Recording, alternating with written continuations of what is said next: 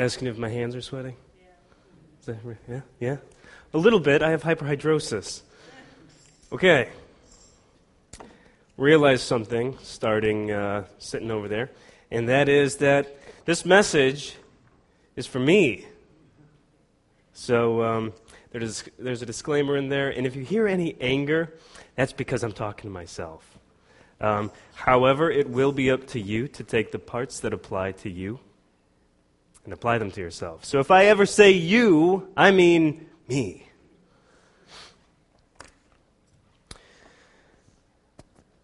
Sound good, Dave? Not my voice, I know that's perfect, but. Okay, so um, first off, I'd like to thank you, uh, big thank you to the leadership for allowing me to speak. I think that's cool um, that they would allow me to speak. Uh, then next week is Nick, so get ready for that. That's going to be fun. He always has some good information. Uh, he's my best friend, and I, have I've benefited from a lot of wisdom from him. So I, I think uh, it's exciting that the church would let us let us talk. That's fantastic. So the title of this message is Christians in Internal Investigation.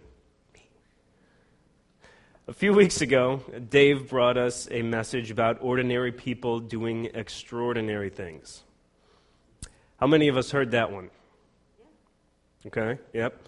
Remember feeling astonished at these amazing things that the people had done? It's just you sit there in awe and you think about how can somebody be that faithful to God? How can God use somebody that strongly? That's how I felt. Uh, remember Esther and her bravery? Or how about Jonah and his uh, reluctant drudgery, which actually turned into something good there? Um, there's always the hope that we have in the possibility that that could be us. I mean, that's, that's why it's exciting. That's why we, we remember it from a small age, because it's astonishing, and it's, it's really the same concept, I believe, as, as superheroes. You want to be that person. You want to have that accomplished through you. Is that selfish? I have no idea. I'm not going into that. But it's cool.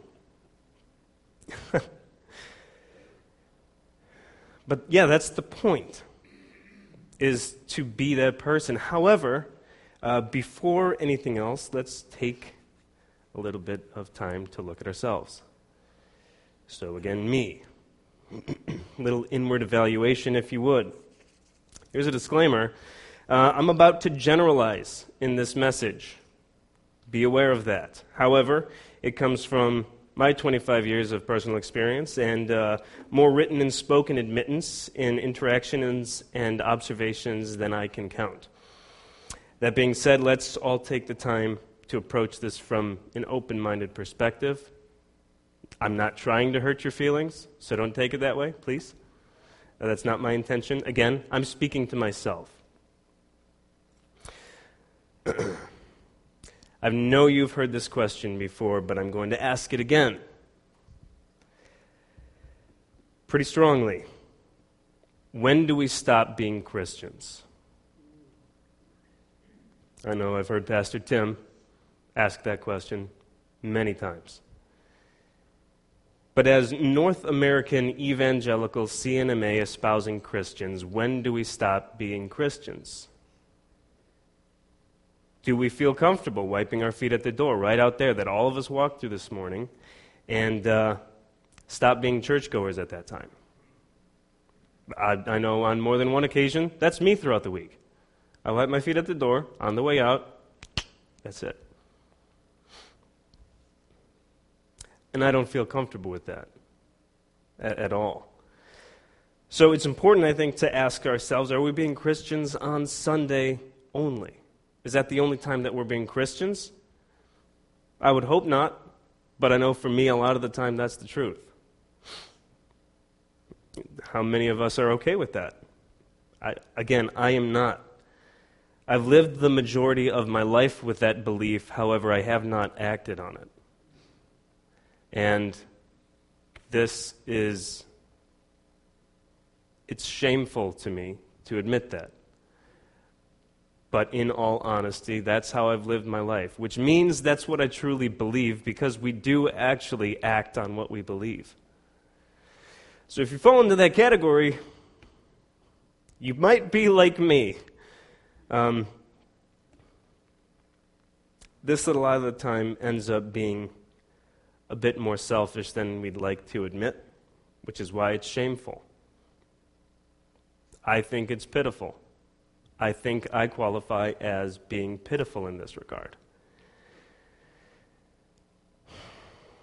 I would argue that a large, a large portion of North American Christians, quote unquote, believe in themselves and their comforts and their happiness more than really anything else. There's a lot of cultural factors that play into this, but that's not the point of today's message. So uh, let's look towards some common actions that there are. First, let's evaluate the culture a little bit. We're not going all the way back to more than I would care to talk about. Um, first, we're just going to start with the culture today, right now. Not the history of it, but the culture right now. I believe the current reigning mindset in the secular culture is the millennial mindset. That's what you hear on the news, that's what you see on social media. I am a millennial. I, I don't think it's outrageous for me to make that claim either. what does that mean? Very simply, it means that the individual, if the individual is happy, that's all that matters. That's a very simple, broken down perspective of what a millennial's mindset is. That's how they think, that's why they do the things that they do. How do I know that? Let's see. Let's take a look around us. Commercials. Anybody watch any of those? There's too many of them, I agree. but in commercials, which are created with the purpose to pander to the minds of the time, being the culture, in order to propagate a reaction from the populace towards a certain goal, whether or not it's monetary, or whether or not it ends in the assumption of happiness. If it's optimized or increased in any way by associating the individual being presented to with the item, process, message, etc., that the commercial presents. That's the point of a commercial.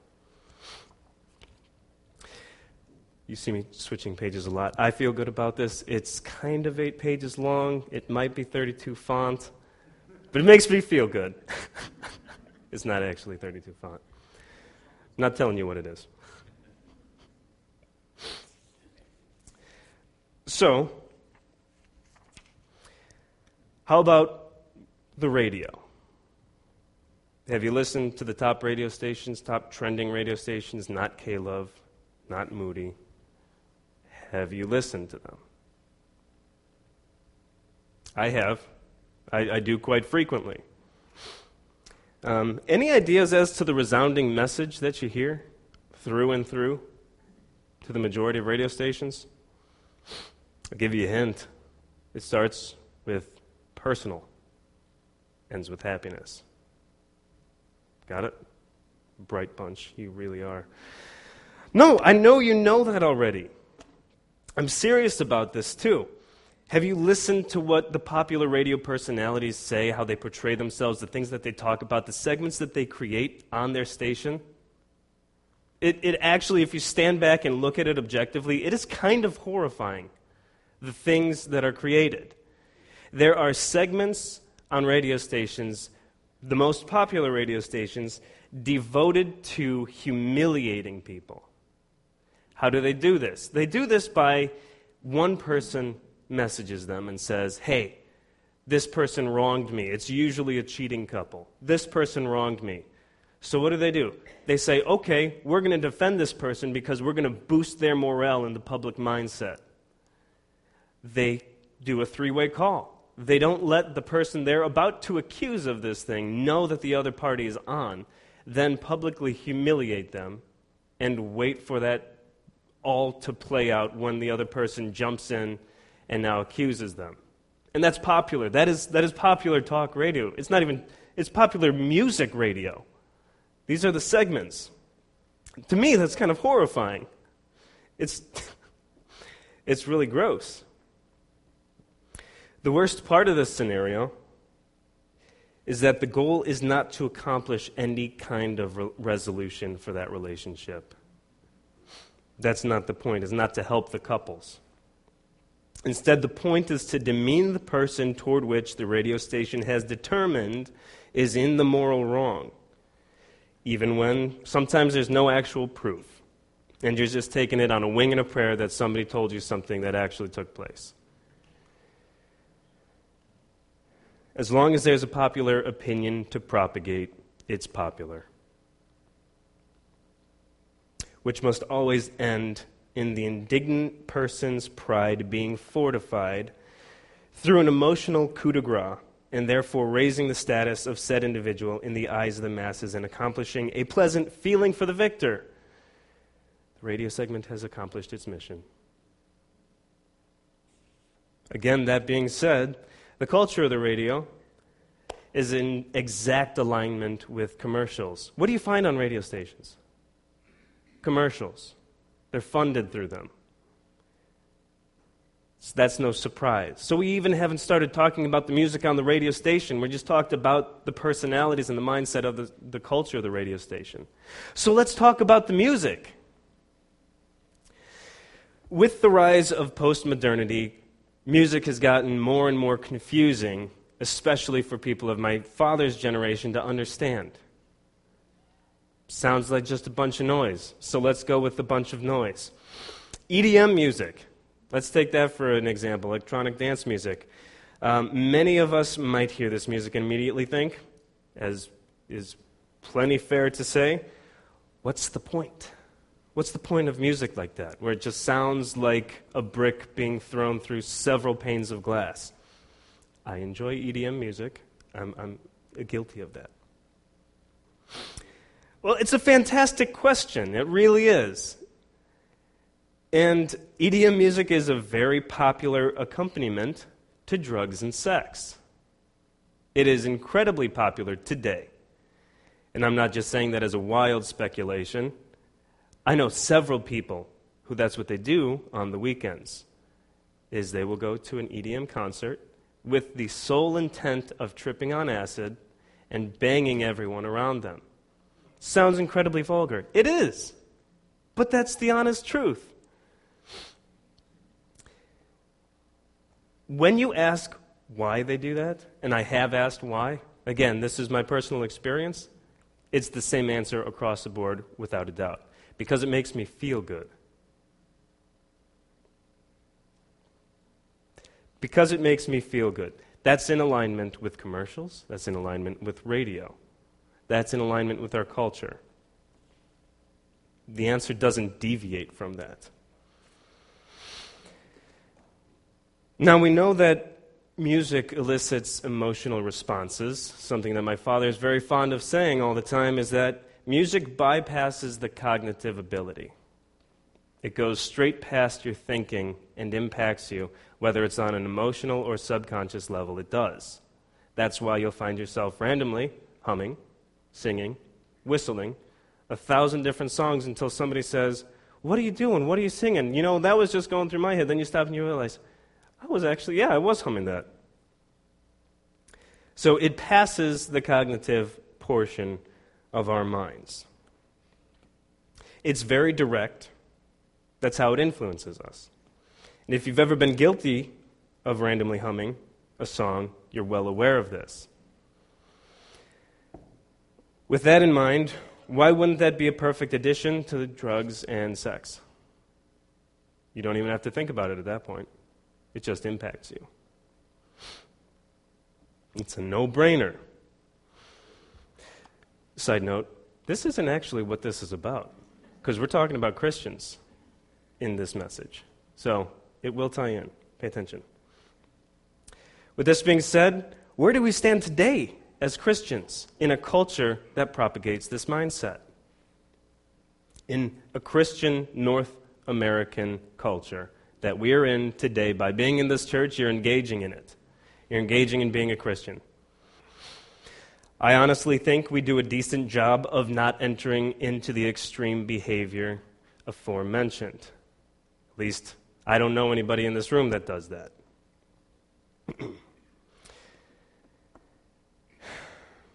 However, I believe that there's the same mindset to much of our actions as North American Christians.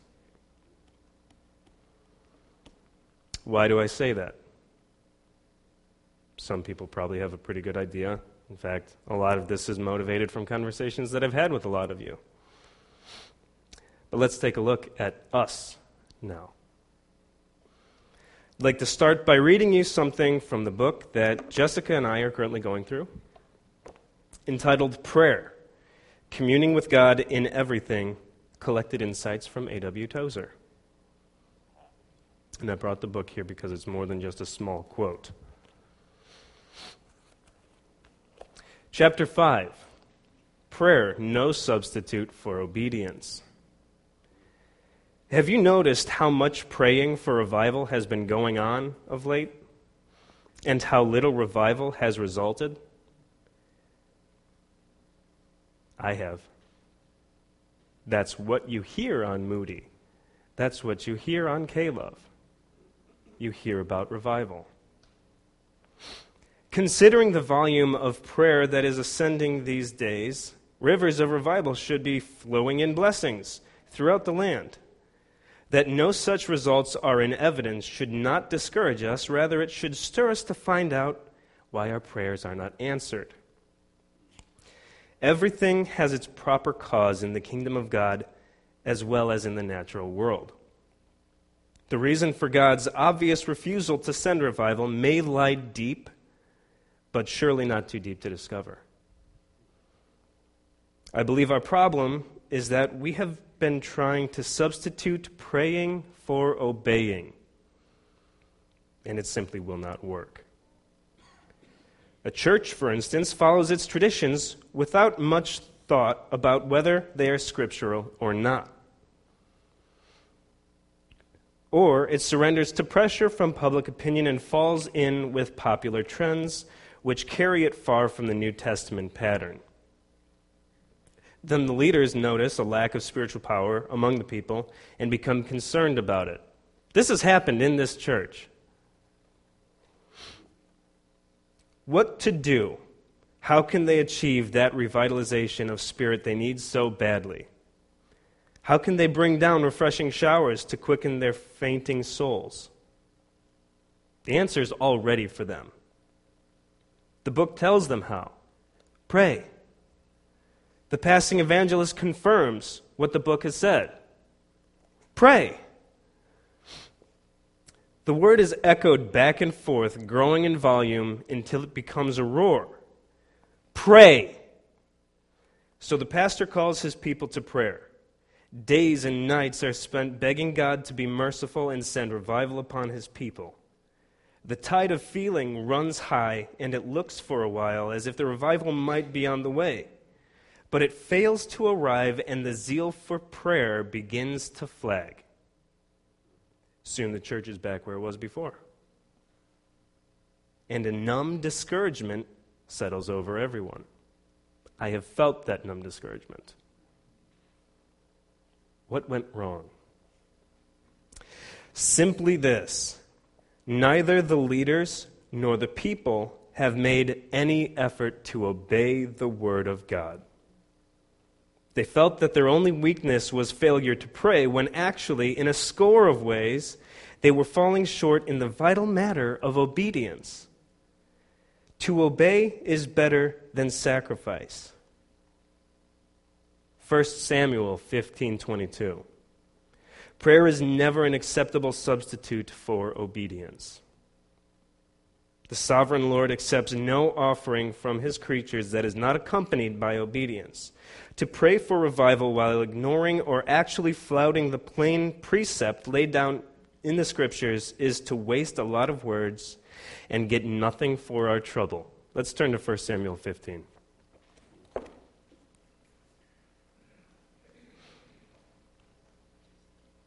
We're going to go ahead and start at verse 10 through 23.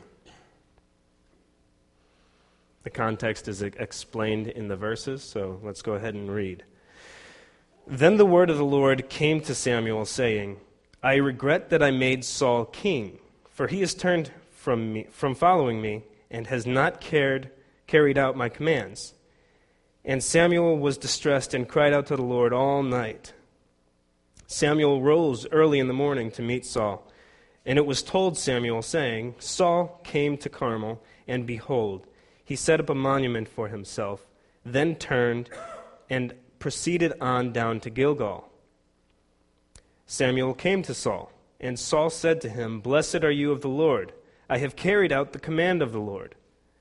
But Samuel said, What then is this bleating of the sheep in my ears, and the lowing of the oxen which I hear? Saul said, They have brought them from the Amalekites. For the people spared the best of the sheep and oxen to sacrifice to the Lord your God. But the rest we have utterly destroyed. Then Samuel said to Saul, Wait, and let me tell you what the Lord said to me last night. And he said to him, Speak. Samuel said, Is it not true, though you were little in your own eyes, you were made the head of the tribes of Israel? And the Lord anointed you king over Israel. And the Lord sent you on a mission and said, Go and utterly destroy the sinners, the Amalekites, and fight against them until they are exterminated. Why then did you not obey the voice of the Lord, but rushed upon the spoil and did what was evil in the sight of the Lord? Then Saul said to Samuel, I did not obey the voice of the Lord, and went on the mission on which the Lord sent me. Or, sorry, I did obey the voice of the Lord, and have brought back Agag, the king of Amalek, and have utterly destroyed the Amalekites. But the people took some of the spoil, sheep and oxen, the choicest of the things devoted to destruction, to sacrifice to the Lord your God at Gilgal. Samuel said, Has the Lord as much delight in burnt offerings and sacrifices as in obeying the voice of the Lord? Behold, to obey is better than sacrifice, and to heed than the fat of rams. For the rebellion is as the, is as the sin of divination, and insubordination is as iniquity and idolatry. Because you have rejected the word of the Lord, he has also rejected you from being king.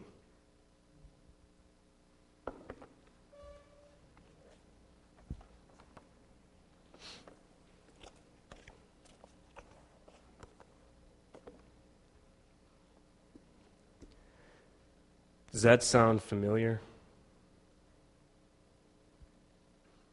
In correlation with what Tozer wrote, does that sound familiar? It does to me. I've seen that play out more than once in my own life and in this church.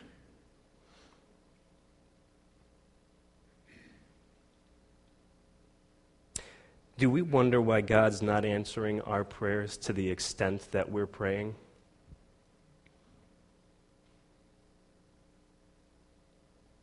I can't add more valuable insight to what Tozer said because it's like a Mack truck hitting you. Anything I try to say is just going to deaden that impact. But we can explore the idea together. That's what Samuel is expressing. what just happened in that passage? Is this anything we've experienced? I've experienced something almost exactly like that. And it happened a lot when I was younger. Still happens now, but I'm better at covering it up. What happened when I was younger is my parents would leave and say, Have this accomplished before we come back.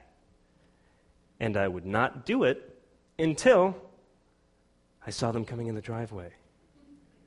And then I would rush to get it done because I would hope that in the second they saw me working on it, without it being completed, but my, my focus was on it, I justified that to myself as, Oh, they'll come in and be like, Good job. You, you're doing what we told. No, they told me to have it done by the time they got home.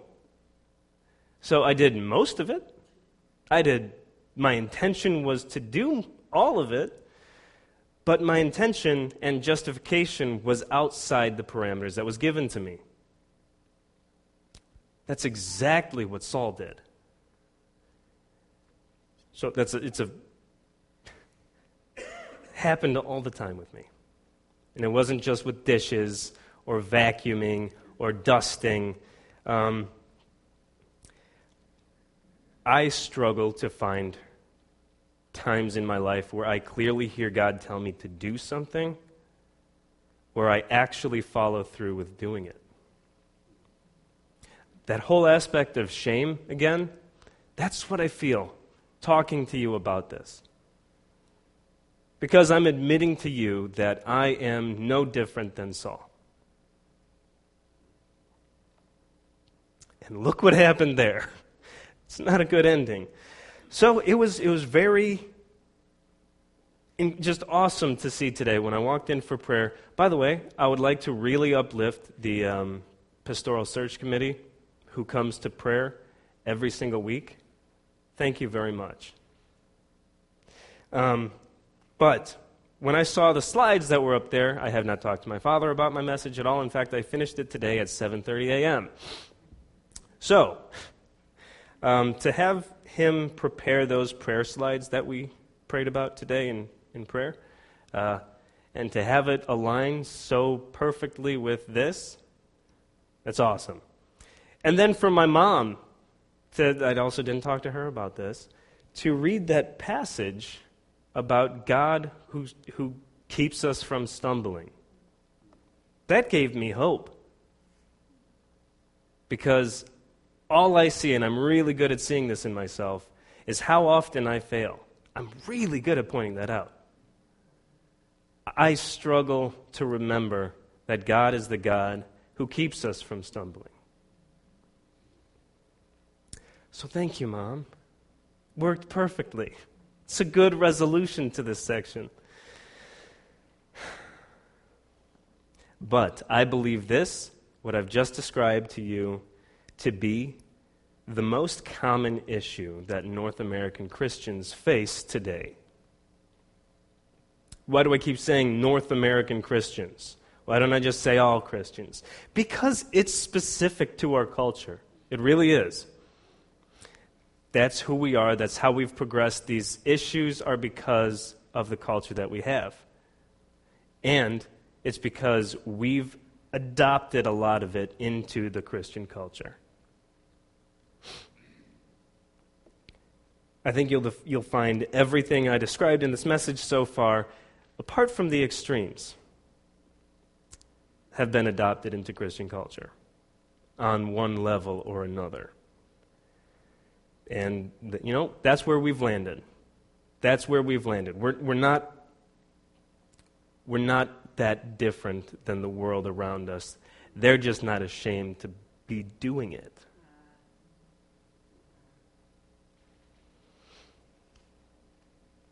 So, how often do we find that our prayer is not accompanied by obedience?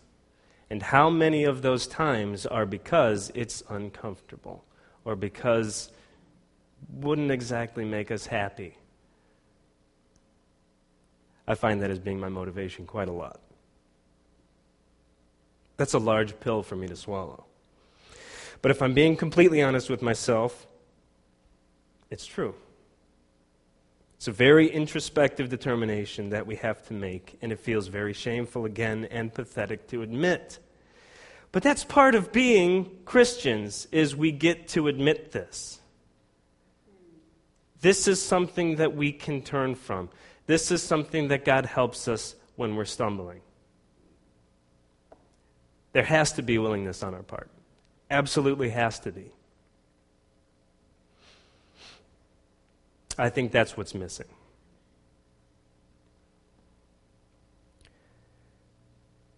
I'm going to switch it the focus just a little bit. What do we teach in churches in North America? What do we teach in small groups? What do we teach in Bible colleges? What do we teach in seminary? We're no longer focused on the obedience aspect. If we were, there'd be quite a significant amount of evangelism taking place in North America where there is almost nothing compared to most of the rest of the world. And it would be a daily occurrence. Personally, individually, that would be a daily thing. That would be your main focus. That would be my main focus. And it almost never is. Almost never is. To hear John talk about me last week was just the biggest slap in the face to myself. That means I look good on the outside. That's not what's happening, though. Not to the extent that it should be. How many of us evangelize even once a day? I don't. Evangelism is supposed to be a function of every member of this body of, of Christ, everywhere across the world. What does that banner say? Run, go into the world, and preach the good news to all creation. I don't do that. And that's, that is a key focal point of what we're supposed to be doing, and we're not doing it. Instead, we're focused on in college, in seminary, in Bible schools, in, in church. What we get taught is how to be the perfect disciple. We get great theology, we get awesome debating skills, but it doesn't mean anything if we're not using it to evangelize. So when I talk about shame, I don't think there would be a bigger shame to myself than dying, going to heaven, and looking at God and saying, I didn't really try that hard to save people around me. I knew I should have, but I didn't.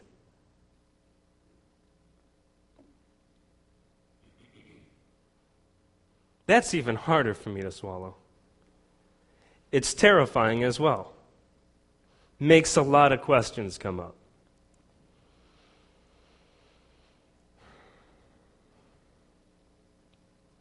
Even the practice of discipleship has degraded to only more understanding of theology a lot of the time.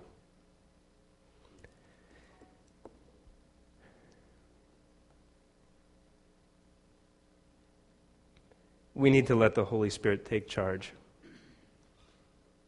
And we have to be willing. Again, that's the key part. If you do that, if you wind up evangelizing once a day, I think you'll be pretty amazed at what happens.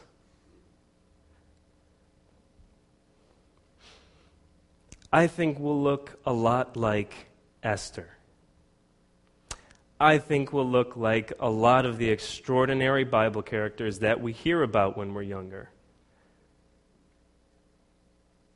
And it's not going to be a prideful thing it's going to be a heartfelt thing.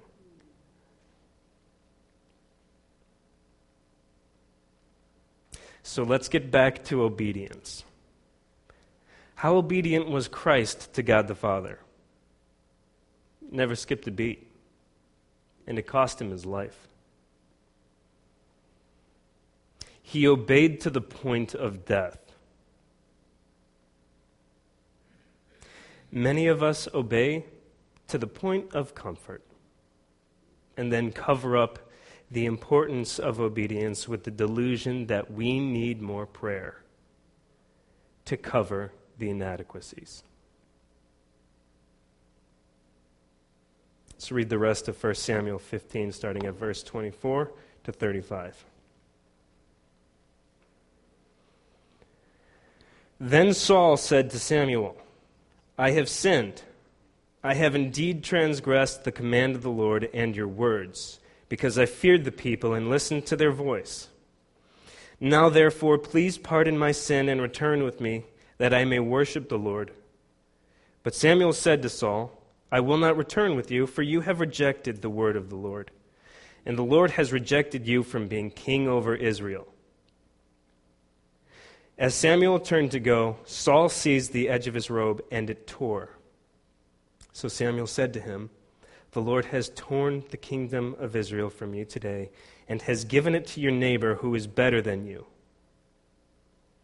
Also, the glory of Israel will not lie or change his mind for he is not a man that he should change his mind. Then he said, I have sinned, but please honor me now before the elders of my people and before Israel, and go back with me, that I may worship the Lord your God. So Samuel went back, following Saul, and Saul worshipped the Lord. Then Samuel said, Bring me Agag, the king of the Amalekites. And Agag came to him cheerfully. And Agag said, Surely the bitterness of death is past. But Samuel said, As your sword has made women childless, so shall your mother be childless among women. And Samuel hewed Agag to pieces before the Lord at Gilgal.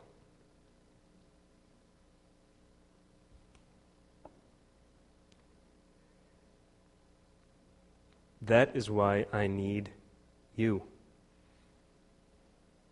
That's why we need each other. Just as Samuel was there to reveal Saul's perversion of obedience, God has put us in each other's lives to do exactly that. Why does the phrase iron sharpens iron mean so much? Why is that such an impactful idea? I keep finding out that there's more and more reasons why that's an impactful idea. This happens to be one big one. Because left to our own devices, we stray so far from the truth. I know I do. Now, as obediently as possible, let's pray.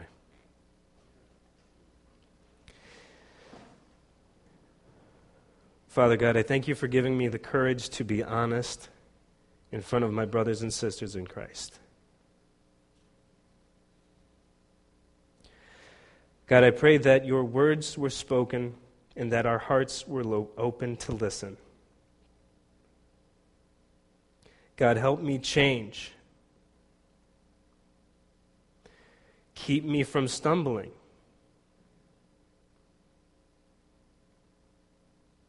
Give me the courage to face my discomfort and be a true reflection of your Son.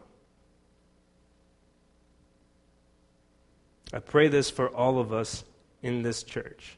I pray that for the entire Christian North American culture. Pray this in your Son's name. Amen.